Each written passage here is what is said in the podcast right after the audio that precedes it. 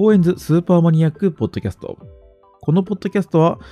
えー不定期更新で公演が自由にトークするラジオとなっています。普段よりもちょっとだけニッチなテーマでお話ができればと思っています。移動であるとか、まあ、日常の合間であるとか、まあ、仕事やとか、家事とか、そういった時の合間にですね、作業用 BGM としてお聞きいただければと思います。今回のテーマは、えー iPad の活用方法についてです。私ですね、今年の5月ぐらいかな、もうちょっと前、それぐらいに iPad mini 6というものを購入しまして、まあ、数ヶ月間利用してきています。で、iPad にもいろんな種類があるんですけれども、iPad Pro とかね、にしとけばよかったのかなと思う時もたまにはあるんですが、私個人としては、まあ、そう、最終的にはですね、iPad mini にしといて正解だったなというふうに思っています。で、iPad ってのは結構その、なんだろうな、用途がはっきりしてないっていうか、まあ、スマートフォンは常に持ち歩く、まあ、みんな持ってますよね。Twitter したりとか、いろいろやったりすると思うんですけども。で、パソコンもですね、まあ、例えば VTuber であれば動画編集とかするし、まあもちろんですね、このラジオも PC で収録をしているわけです。で、えー一般的なその、まあ、リスナーさんというかユーザーさんというか、からすると、あの、まあ、ゲームしたりとか、まあ、仕事で使ってる人も多いと思うんですけど、まあ、そういうですね、なんだろう、こう、スマートフォンで補えないことをですね、がっつりやるために、こう、座って腰を据えて使う端末としてパソコンってのあると思うんですけど、iPad でそのどちらにもこう属属さないっていうか、その中途半端で、なんか人によっては使い道がなくて、ただのね、あの文鎮、重い板になっちゃうんじゃないかとかね、そういうこと言われたりするケースもあるんじゃないかなというふうに思っていて、僕個人としても買った時は、ね、なんかちょっと一末の不安もあったんですよね。これ使いこなせずのただの板になったらどうしようっていう不安もあったんですけど、まあ、今のところですね、あの、がっつり使いこなせていて、まあ、よかったな、買ってよかったなというふうに思っています。で、具体的に私が何を使っているかっていうところなんですけど、えーこれですね、いくつか用途があります。まあ、一つ目が手書き端末ですね。えーまあ、皆さんご存知の方も多いと思うんですが、iPad には Apple Pencil というですね、えーなん専用のペン、スタイラスペンがありまして、これでですね、文字を書き込むことができます。あのキーボードを使うとか、フリック入力とか、そういうこともできるんですけど、えーこうペンでね、あれこれ文字を走らせることができるっていうね、一個入力方法がスマートフォンとか PC に比べると、一つですね、入力方法がちょっと多いという形になっています。まあ、もちろん PC でもタブレット、あのペンタブレットとか使えば、ね、文字、文字だけじゃなくて、えーペンでね、えー絵の入力というか、なんかこう書いて考えるってこともできるんですけど、まあでも絵を描く人以外ってあまり持ってないですよね。なんか、メモ取るためだけにペンタブを買ってるって人ってそんなにいないと思うんですよ。iPad はですね、そのそういう時にこう、なんだろうな、こう、軽くメモ書きを取るときとして、こう、ペンを使ったりとか、結構ペンを使うハードルがなんか低いような気がするんですよね。なんで、あの、なんだろうな、文字だけで書いて整理するよりも、ちょっと図面化して整理したいときとかにはすごく便利だなというふうに思っています。あの、なんですかね、こう、どこにでも持ち歩けるし、もう本当紙の手帳とか、紙のなんか A4 用紙とか、まあ、それと同じような感覚で書けるっていうのが結構ですね、まあ、iPad の強みなんじゃないかなというふうに思っています。なんか Apple Pencil もそのすごく使いやすいなと思ってて、僕そのペンタブとかで絵を描いたことって、まあ、一切ないんですけど、なんかこう、例えば液タブとかじゃない、普通の板タブっていうんですかね、とかだと、こう、画面を見ながらその手元のペンを動かすっていうか、あの、手元のペンに、なんだ、ペンを置いてる部分には何もですね、こう文字書くことができない。できないというか、その文字書いても何も見えないじゃないですか。で、えー実際には画面上のカーソルが動いていることで、そのペンを向いてる方向と視線の方向っていうのは違うところにあるんですよ。で、まあ私は使ったことないんでわかんないですけど、あれは多分慣れるのにそんな時間が割とかかるんじゃないかなって個人的には思っていて、っていうところですね。で、それをこう慣れるまでですね、ただメモ書きしたいだけなのにこう慣れるまで頑張って習得するんだってのも、なんかちょっとまたこれ非効率な感じがしてしまうっていう形。で、えーもちろんそのペン先を見て書きたいんだって方は液タブって呼ばれるような、その液晶がついているペンタブレットってのも当然存在はしているんですが、まあ高いという印象がやっぱりありますよね。まあ高くてでかいっていう印象があるかなというふうに個人的には思っていて、絵を描くわけじゃなくて、ただメモ書きが取りたいだけなのに、ただ図面を整理したいだけなのに、そのために液タブを買うっていうのも、まあこれはまたちょっと選択肢としては現実的じゃないというケースが多いんじゃないかなというふうに、まあ個人的には思うわけですね。で、私はあんまりあの詳しくないんですけど、その、なんか iPad とかの画面にこうペンで文字をさーさーさーって書くっていうのは、なんかすごいこう、なんだろう、か勝手が紙のペンと違うというか、っていう印象を持ってたんですよ。なんか、なんて言ったらいいかわかんないですけど、やっぱ紙に書く方がこう直感的でサラサラって書きやすくて、まあ、物理的な法則で書いてますからね。やっぱりこう、自分の中でしっくりくるケースが多いんじゃないかなと思ってたんですけど、iPad でも思いのほか全然その手書きと変わらない感覚で書くことができます。あの、なんか、傾き検知とか、なんか筆圧検知とか、いろいろなんかそういう、その、実際の紙に書いてるのと同じような効果を得られるように、いろいろ工夫が凝らしてあるらしいんですけど、あんまりちょっと私はわかんないんですけど、あのー、本当にペンで書いてる感覚、紙に書いてる感覚に近いかなというふうに思ってます。ただ、あの、人によってちょっと気をつけた方がいいかなと思うのはですね、あの、iPad、まあ当然モニターなんで、ツルツルなんですよ。あの、ザラザラしてるわけじゃないんです。あの、紙と違って。って形なんで、あのペンが滑るような感覚ってのを覚える方は最初いらっしゃると思います。私もそうだったんですけど。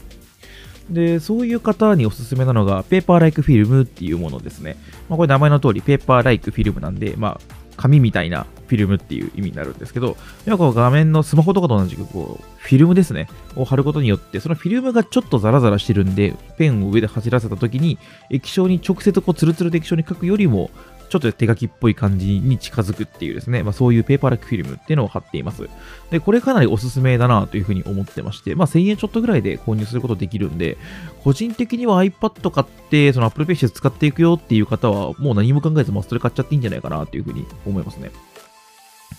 はい。失礼しました。って感じですね。で、私はこう手書き端末として使うことによってですね、ほとんどこう手帳と同じような使い方をしています。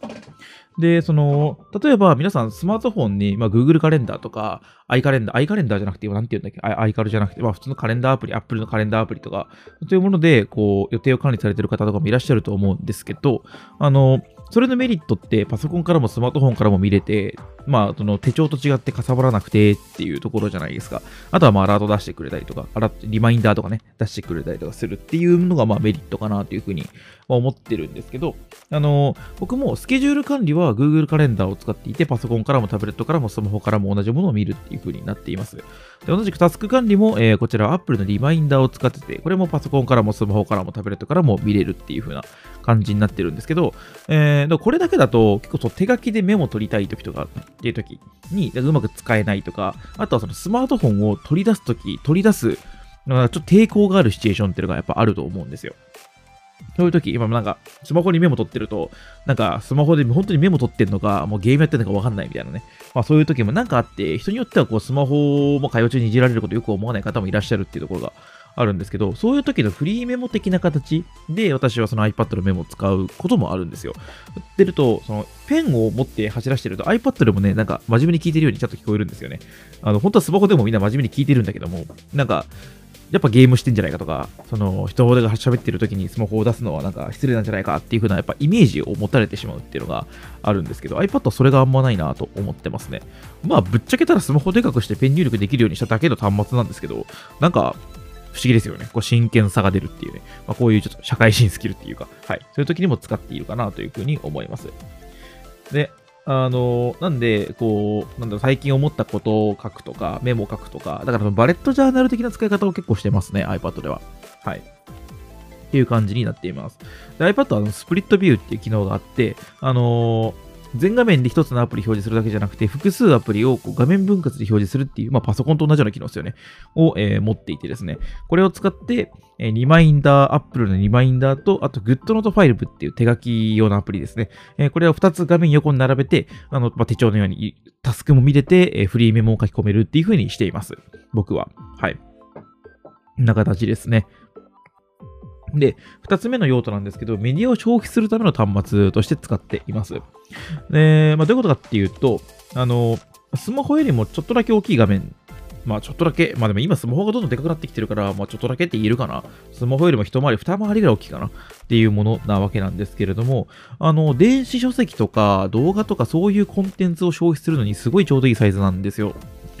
あの、スマホってちょっとこう、なんだろアニメとかを見るにはちょっとだけちっちゃいと僕は思っていて、とはいえ、パソコンってこう椅子にドンって座って机にね、向かって画面を見なきゃいけないものじゃないですか、基本的には。それよりもちょっとベッドとかでゴロゴロしながら本読みたい、動画見たいっていう時ですね。そういう時には結構 iPad すごくいいなというふうに思っています。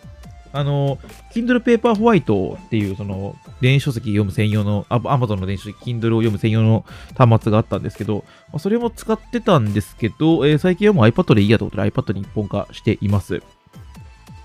で、えー、そうです。なんで今私はそのメディアを消費するために、ネットフリックスとか Kindle とか、えー、とあとはオライリーの電子書籍、あ、これはあのエンジニアとかが見る、えー、技術系の電子書籍というか本の、えー、出版社なんですけど、とかですね、あとは YouTube のですね、動画とか、そういうのを見るために、えー、使っているというケースが多いですね。はい。という形になってて、なんで大きくは、えー、手書き端末とアクセサリー、として、アクセサリーじゃない、間違えた。ごめんなさい。手書き端末とメディアを消費するための端末として使っています。で、もともとはちょっと軽い出先で PC の代わりになんか使えないかなと思って、キーボードとマウスを一緒に持っていって、なんかね、いろいろ触ったりとかしてたんですけど、ちょっとですね、あのー、まあ、これだったら MacBook Air でいいかなというふうに思うこともあって、あんまり最近ではそういう使い方はしないようになっています。はい。むしろですね、あの、一緒に Mac と一緒に iPad 持っていくと、その iPad のですね、サイドカーっていう機能があって、これを使うことによって、あのー、サブモニターとして、えー、iPad を使うことができるっていう機能があって、例えば動画編集とかするときに、えー、なんか横に Twitter 出しておきたいとかね、いや別に出しておく必要ないんだけど、Discord 出しておきたいとか、まあ、そういう用途の時にですね、えー、iPad 横にポンって置いて、えー、そっち側には、えー、なんだ、そういうものを置いといて、メイン画面には動画編集の画面を置いとくみたいな、まあ、そういう使い方をもできるので、あの、すごく使い勝手がいいなと、Mac とのやっぱ相性がいいなっていうふうに思いました。はい。で、えっ、ー、と、アクセサリーですね。失礼しました。アクセサリーなんですけど、えっ、ー、と、まあ、要は iPad 単品じゃなくて、いろいろ iPad にくっつけてなんかいたりとか、iPad と一緒に持ち運んでいるものとか、iPad のケースとかね、っていうものについて話していこうかなというふうに思うんですけど、結構 iPad の、えー、アクセサリーは試行錯誤しました。したんですけど、結局結構シンプルな構成に落ち着いたんですよね。で、まあ何かって言いますとですね、一つ目が Apple Pencil。まあ当然ですよね、Apple Pencil。ただ、Apple Pencil ね、あの、Apple Pencil 第2世代ってやつなんですけど、あの、Apple Pencil って皆さん、なんかあの、ライトニングのケーブルがペン先についてて、こう、なんだ、iPad の、その、底の、なんか充電端子の穴にズボンってぶっ刺すみたいな、なんかこう、看板みたいな、縦看板みたいになっちゃうみたいなね、そういう形の印象が強いと思うんですけど、第2世代は本体横にパチッとくっつけるだけで磁石で勝手にくっついて、えー、充電してくれるし、ペアリングもしてくれるっていう仕様になってるんですけど、これがすごく使いやすいなというふうに思ってます。で、これなんですけど、えー、っとですね、すごい高いんですよ、Apple Pencil って。2, 2枚かね、1万6000円ぐらい。あ、でもなんか最近円安で値上がりしたから2万円ぐらいいってんのかな？わかんないですけど、まあそれぐらいのですね、結構高いペンになってます。なんで、まあ、人によってはそのサードパーティー製の Apple Pencil みたいなものを使ってるケースもあるんですけど、私はちょっとそのサードパーティー製のものが存在してるっていう情報を知る前に Apple Pencil 買ったんで、純正のものを使ってますね。はい。っていう形ですね。で、まあ、すぐ充電できるし、15秒ぐらいパチッとさせたら1時間ぐらいは使えるぐらい確か充電できるんで、まあ、すごく取り回しはいいんですけど、まあ、ただ、2日とかペンシル触ってなかったらもう充電切れてるケースがあるっていうのは結構これはなんか、まあまあ、常にくっつけとけっていう思想なのかもしれないですけど、電池切れ早いなっていうふうに個人的にはまあ思っちゃいますね。はい。で、二つ目がですね、えモフトという会社のケースですね、になってます。で、このケースっていうのは iPad のケース、カバーっていうのかななんですけども、結構重くなるんですよ、これつけると。iPad の重量は多分1.5倍ぐらいになります。なんで、人によっちゃ結構それが嫌っていう人もいるかもしれないんですけど、私は iPad には何かしらのケースをつけた方がいいかなというふうに思ってます。これなんでかっていうと、iPad mini の、えー、っとですね、カメラの部分って出っ張ってるんですよ。で、この出っ張ってるってことは、iPad 手書きがすごく優秀だって話をしたのに、こう、テーブルの上に置いた時にガタガタするんですよね。今、最新の iPhone とかも多分ガタガタすると思うんですけど、裸の状態だと。で、これをケースつけることによって、ケースの厚みで、えー、このですね、カメラ部分の出っ張りを相殺できるっていうのがあって、なんでこう、何か物書きたいときは基本的にはケースつけておくといいんじゃないかなというふうに思ってます。で、えー、これケースがなんで重いのかっていう話なんですけど、まあ、後にですね、あの、口述するモフトのスタンドっていうものとか、いろんなですね、アクセサリーをくっつけることができるようになっています。なので、えっ、ー、と、なんだ、磁石でくっつくんですけど、その磁石でくっつくために多分、その、なんだ、で、なんだ、鉄かなんかが埋め込まれてるんじゃないかなというふうに思っています。はい。で、このモフトのスタンドってのはなんか折り紙みたいな、なんかいろんな形に変形できるスタンドで、まあその普段くっつけてるときはすごく重、重、すごく薄いです。3ミリぐらいしかないんじゃないかなってももっと、もっと薄いかなぐらいです。ただこれをなんかいろいろこうなんか折り紙みたいにパタパタ折ることができるんですけど、折ることによって、えー、縦向き、横向きスタンドとか、で、それで角度も何段階か調整できてみたいな、すごいですね、あの、便利に使えます。はい。で、えー、これはあの磁石でくっついてるんで、ケースと。あのー、ちょっとだけ軽くしたいなと思った時はもう、磁石で外しちゃえば、結構軽くなりますね、これ。結構軽くなるな。まっていう形ですね。はい。っていう風に簡単にですね、えっ、ー、と、なんだ、重さとか調整できるっていうのもまたポイントの一つかなという風に思っています。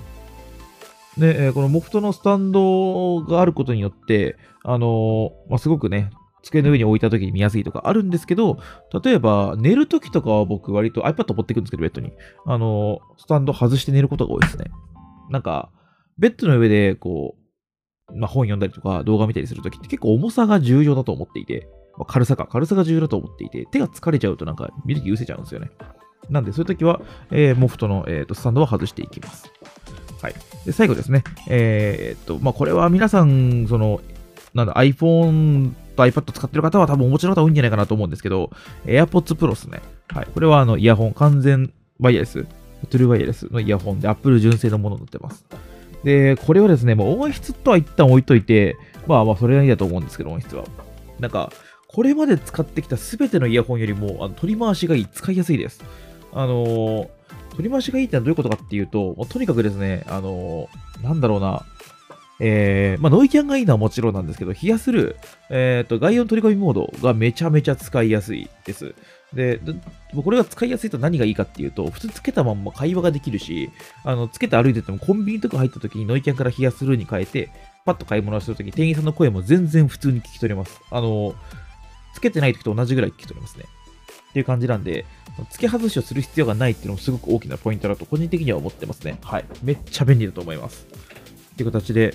えー、もう私はだから要するにですね、えー、Apple Pencil と、えー、モフトのケース、モフトのスタンド AirPods Pro、こんぐらいだけで持ち歩いてます。あちらにモフトのケースの縁、横にはですね、あの、Apple Pencil をこうはめ込むことができる穴が存在していて、えー、ここにはめ込んでおくことによって、まあ、磁石だけだとちょっと心もとないんで、よりですね、しっかり iPad に Apple Pencil をホールドすることができます。はい、って感じですね。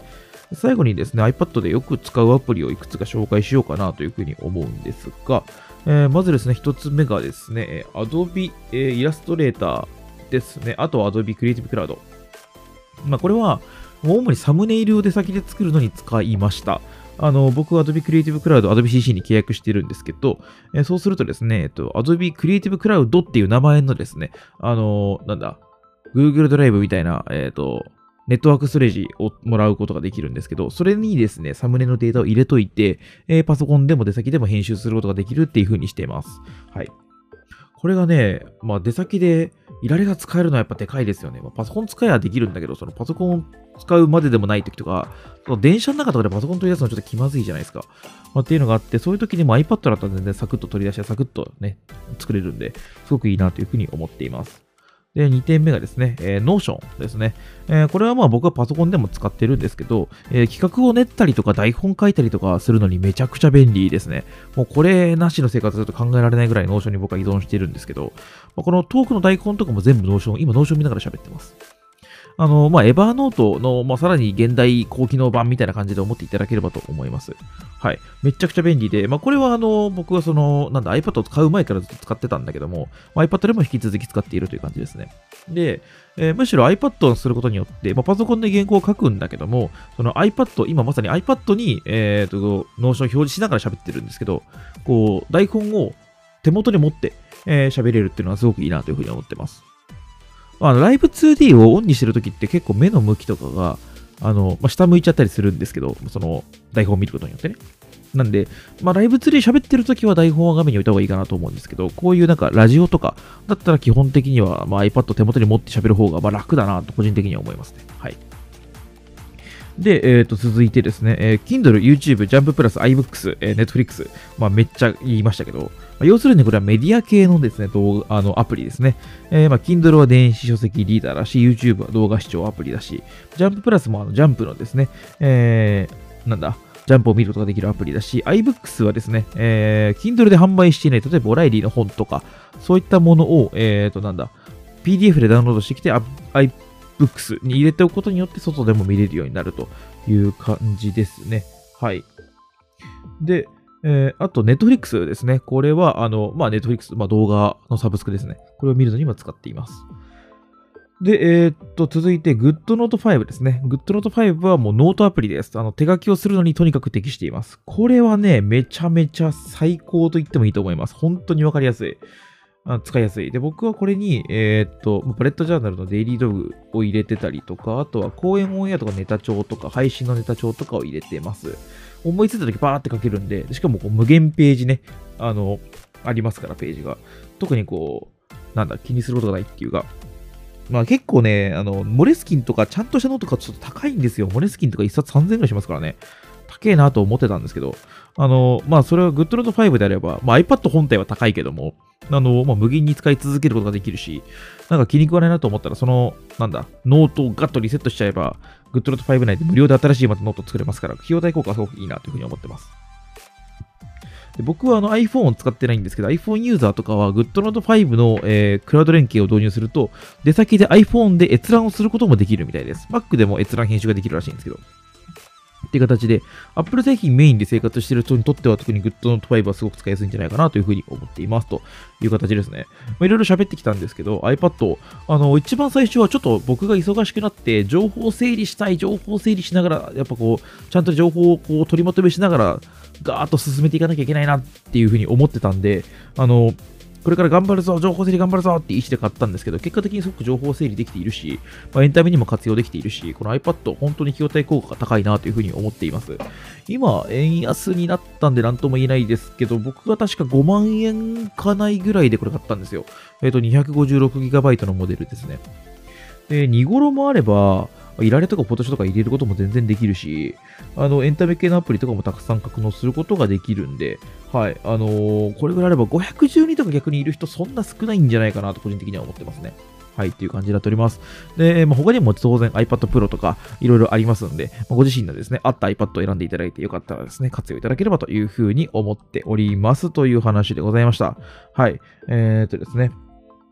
まあ、あのー、こんな感じで、ちょっとだけ役に立つ tips みたいなものをですね、ちょこちょこですね、配信というか、えー、こんな形で放送していければと思っておりますので、もしよかったら次回もぜひ聴いていただければと思います。というわけで、えー、公演のスーパーマニアックポッドキャストでございました。では、またお会いいたしましょう。バイバーイ。